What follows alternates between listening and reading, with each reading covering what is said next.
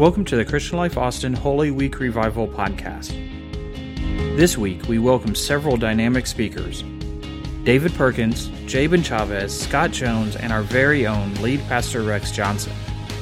And now, here's today's message.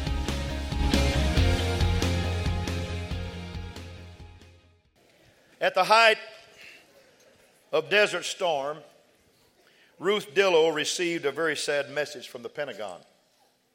It stated that her son, Chris or Clayton Carpenter, private first class, had stepped on a mine in Kuwait and had been killed.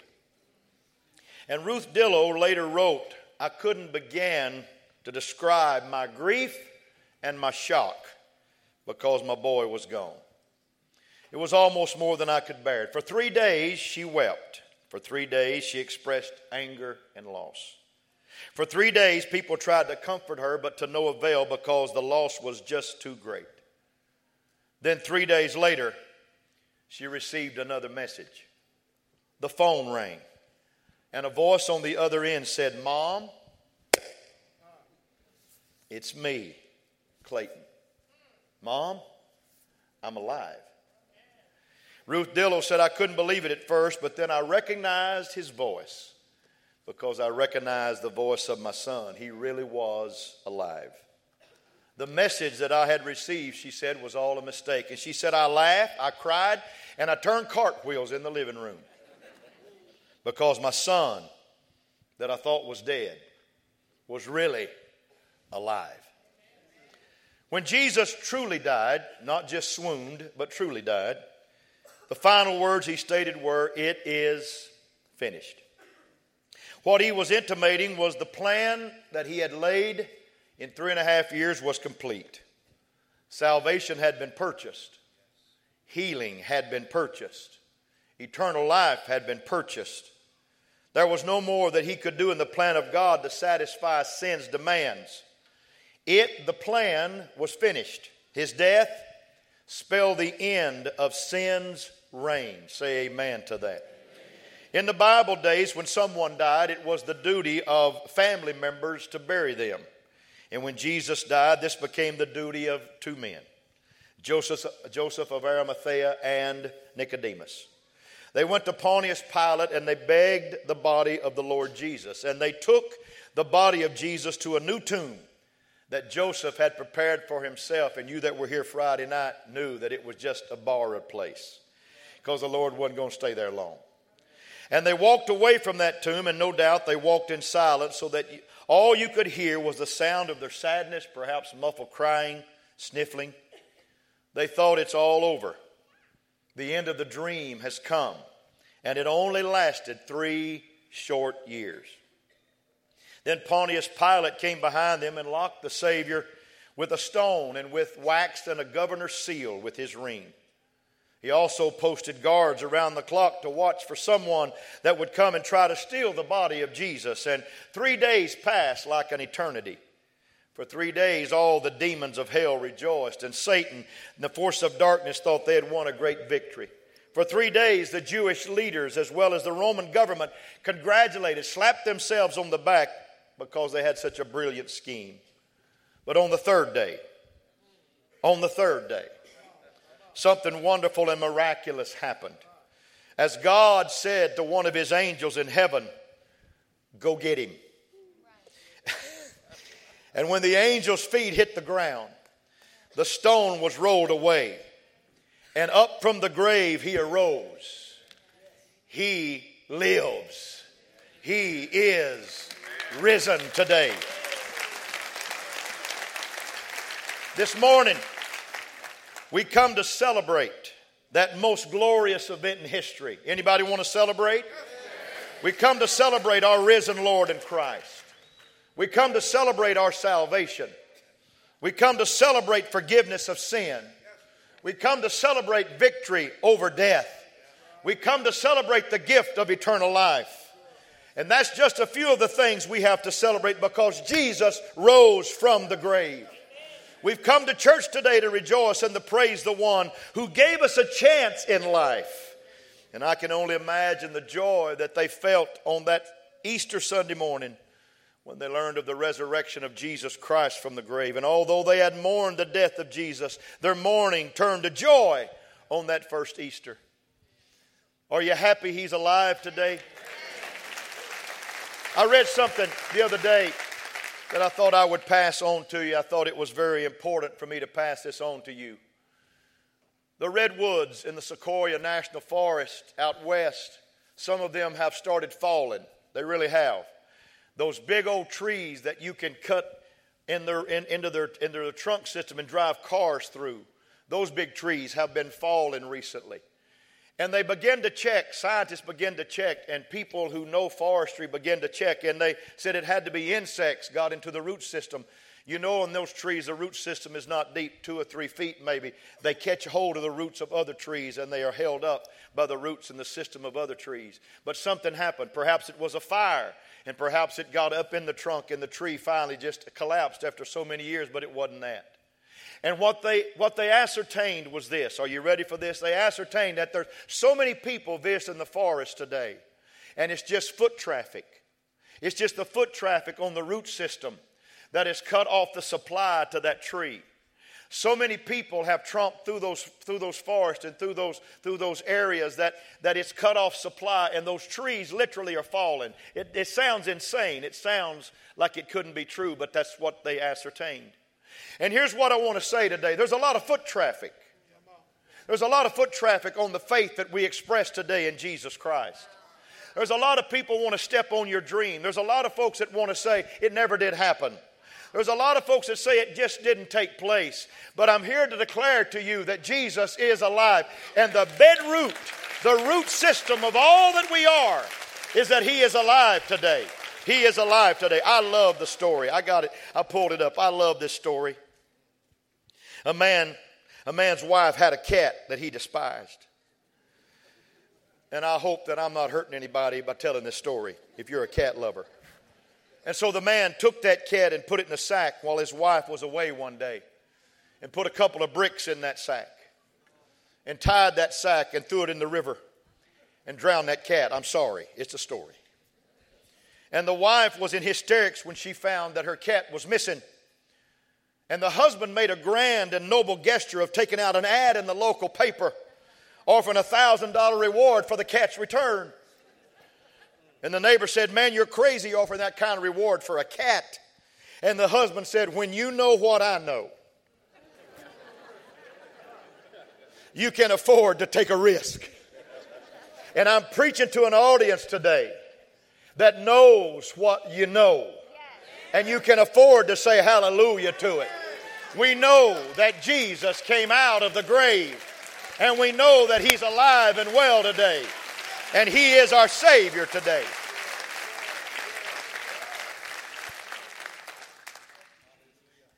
But what if the stone, when the ladies got there that day, what if the stone still covered the entrance to the tomb that morning?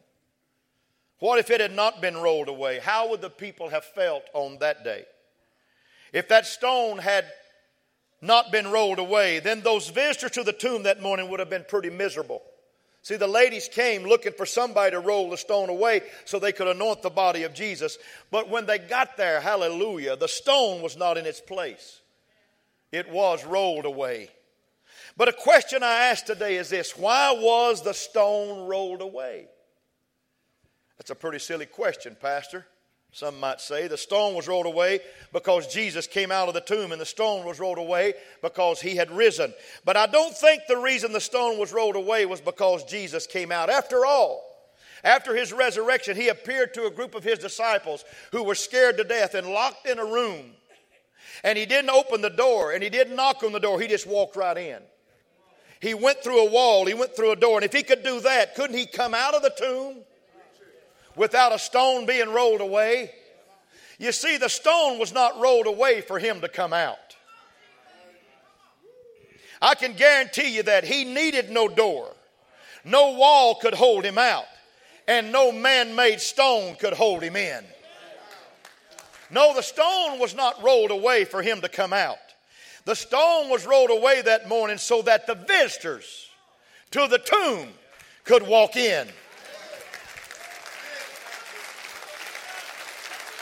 And down through the years, they have said, when we walked into that tomb, there was no, nothing there except grave clothes and a napkin folded in a place by itself. The tomb was empty. And you hear me. Jesus told Thomas, Blessed is he that has seen me and believed. But blessed is he that has not seen me and yet has believed. We celebrate the resurrection today because the stone was rolled away so we could go in. The women went in and saw that Jesus was not there. Peter and John went in and saw the same. God rolled away the stone, not so Jesus could rise, but so we could know that he is alive. The open tomb makes it possible for us to go in and see the discarded grave clothes and to see that he's not there. That's why the stone was rolled away. God came down, sent an angel down, and rolled the stone away so we could look in. It was rolled away so the empty tomb could be visible for all of us. See, cynics and critics have tried to explain it away, but that empty tomb still stands as evidence to all that Jesus is not dead today. He is alive. Job chapter 19 said it this way I know my Redeemer lives.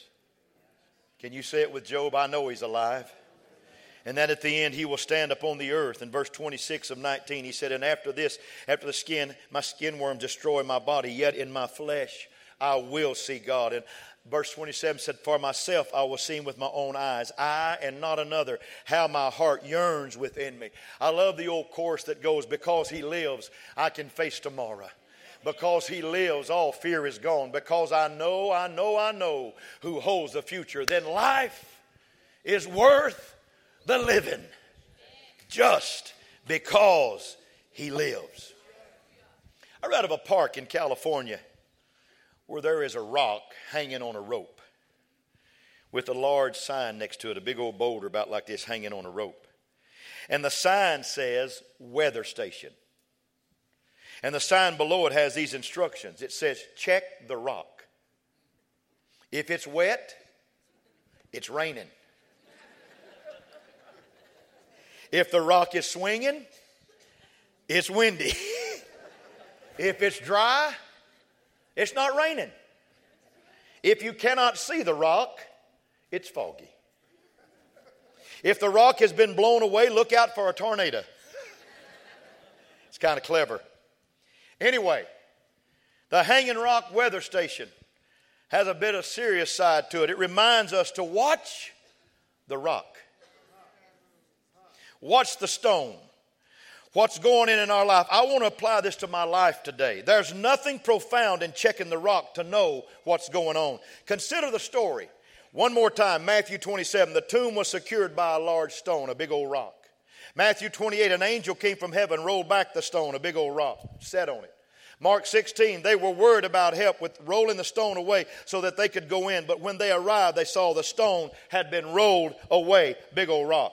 And these verses point out the action of the rock was telling the story of Christ's resurrection.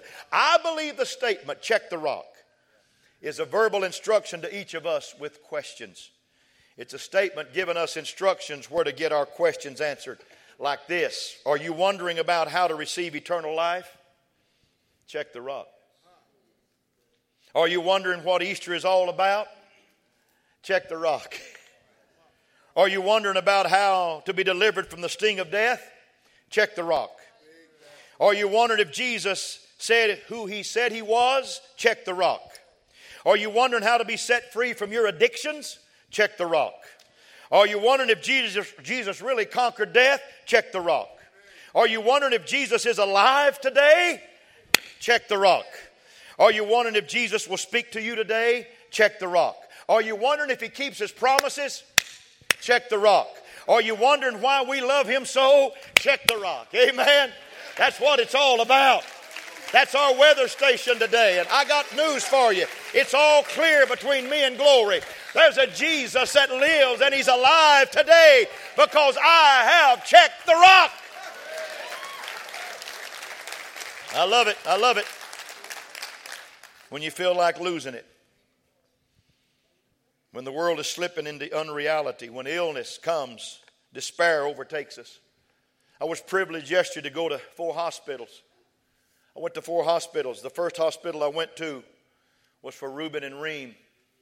Campbell's. They had a beautiful baby boy named him Malachi. It was a rejoicing hospital. The next hospital I went to was to see a precious lady who had suffered a stroke, and when I got there, her room was empty. In fact, I walked in on somebody else in that room and I wished them a happy Easter. She had been released and gone to rehabilitation. I thank God for that. The third hospital I went to was to a young man in Brackenridge that I didn't even know. I walked in because somebody asked me to go, and he had a horrible wreck several weeks ago and lost a leg and about to lose his other leg. One of the most handsome young men I'd ever seen. He's just a beautiful person. And here he was. And I walked in. I said, Son, I don't understand all that happens in life, but I want to wish you a happy Easter and let you know that Jesus still loves you. And he smiled and said, Thank you, preacher. And then I walked into St. David South.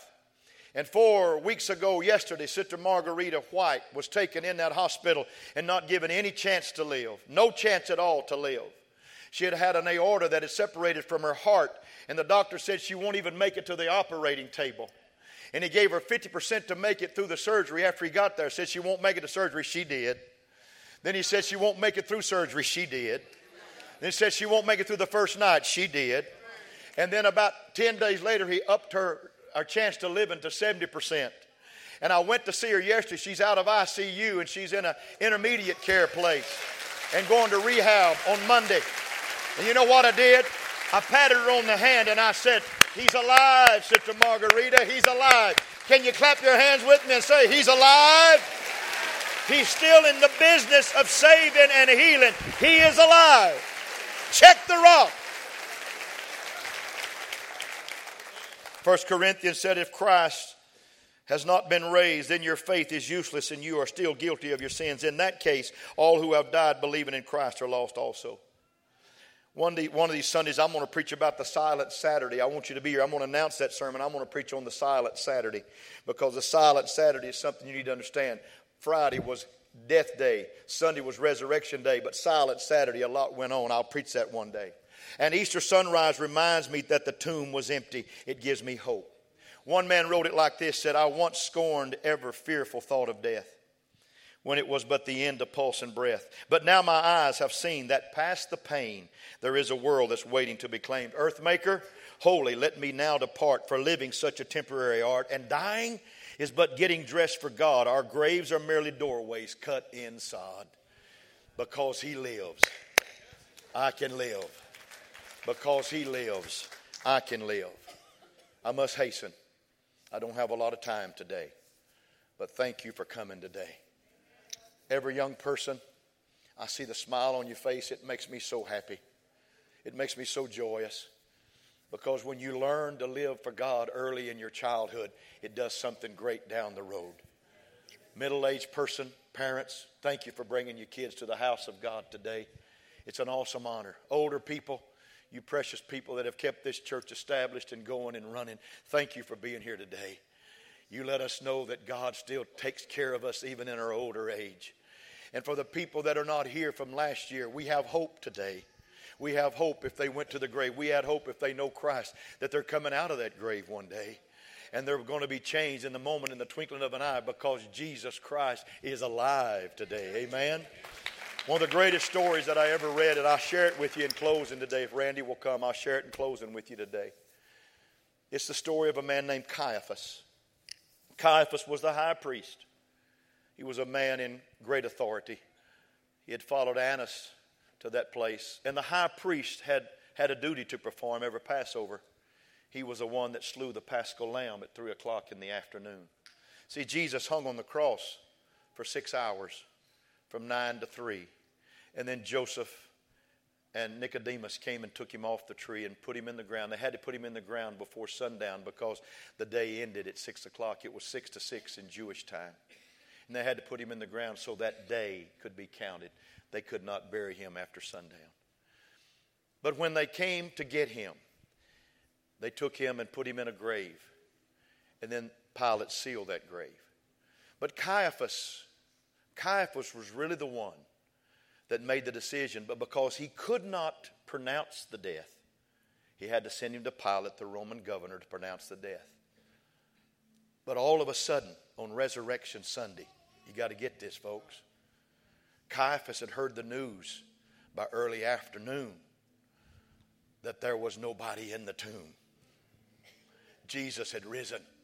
And Caiaphas, in his own words, you can read it in a book called the Archko Volumes. It's his own words. He wrote it, it's his own words, and they found his manuscripts. And I read it. I own that book, and I read this a long time ago, and I want to share it with you. When Caiaphas heard that Jesus had resurrected, he went to his office and he locked all the doors and shut all the windows. He wanted nothing to do with this Jesus because he knew that if Jesus came after him, he'd seek revenge. And so he hid. But it wasn't long. Caiaphas said, sitting at my desk with fear in my heart, all of a sudden Jesus appeared. Didn't knock, didn't knock on the door, didn't open the door, just came right through because Jesus could do that. And he said, He stood there before me and said, When I saw him, I fell as a dead man to his feet. Caiaphas' words. And he said, He came up to me and he touched me on my head and said, Caiaphas, stand up. I am not here to hurt you today. I am here to heal you today. And he said, When I stood and I looked at the face of the one that died on the cross, and knowing he was resurrected, he said, I was faint. But he said, He looked at me with kindness, not firmness, and said, Caiaphas, you're a good man. You really are. But you have an evil heart. But I want to tell you something. You don't have an occupation anymore. Your job is finished. There's no more need to slay any more lambs. Because Caiaphas, you have killed the final lamb. And I am back. And I've come to heal you. And Caiaphas wrote, read it. Get the book and read it. Caiaphas wrote it this in his own words. He said, I fell trembling at his feet and said, He placed his hands on my shoulders and said, I want to call you one of mine. And Caiaphas said, I resign my will to his will. And later that day, he wrote his resignation letter and said, Jonathan will fill my place. And he never again slayed another lamb. Here's what I want to tell you, folks. When you really get the understanding that Jesus really did die for you and really was buried for you and he really did get up, it makes you want to resign everything that you ever thought brought happiness in your life. Because he didn't come today to judge you, he came to heal you today. He didn't come today to call you bad. He come today to say, I'm your child, I'm your servant, I am your Savior, and I will serve you and I will help you to become better than you've ever been in your life. And that's what Easter's all about. Easter is about receiving the Lord and opening up our hearts because the tomb is empty. The tomb is empty. A little boy asked his mother, little boy asked his mother one day, said, Will Jesus be at church today on Easter? She said, Son, Jesus will be at church today. I'd like to tell you the Lord is here today and He's loose in the earth. He'll never be in a grave again. He's alive and well today. Come on, we need to stand on our feet and rejoice in that because Jesus is alive today. He is alive today. He is alive today. Hallelujah. It's Easter. He's alive today. He's alive today. Check the rock. I want you to bow your heads and close your eyes just for a moment. I don't know how much time we'll have here. But I want, I don't do this often, but I want, I want those that are here today that have heard the word of the Lord and you know that your life has not been measuring up to what God wants in your life. You know you haven't trusted Him, you hadn't resigned your will to Him, or maybe you did and then you've walked away from Him. But on this Easter morning, wouldn't it be awesome to reclaim Him? Wouldn't it be awesome to let Him reclaim you? Wouldn't it be awesome to allow Him to come into your heart? Wouldn't it be awesome to come and confess Him and repent to Him today and have a fresh start in God today? While your heads are bowed and your eyes are closed, I wonder if there would be people who would raise their hand and say, Pastor, I need a fresh beginning in my heart today on this Easter. Would you raise your hand? Would you just raise your hand? Be kind enough to raise your hand. I see it. Keep raising them, keep raising them, keep raising them, keep raising them. Amen. Now, as quickly as you raise your hand, I want you to come quickly to this altar right now because I'm going to pray over you before we leave here. Come on. Come on right now. Everybody, everybody that raised your hand, come quickly right now. Come quickly right now. Come quickly. There's no reason for me not to open up this altar for people today for a fresh start, a new commitment, a new grace in your life. Come on. Come on right now. Come quickly right now. Come quickly right now. This is an awesome day. This is an awesome day. This is an awesome day. Hallelujah. Hallelujah. Here they come. Out. And that concludes today's message. Please visit clcaustin.com for the latest news, to register for an upcoming event, or to support the Christian Life Ministry through our online giving portal. Thank you for listening.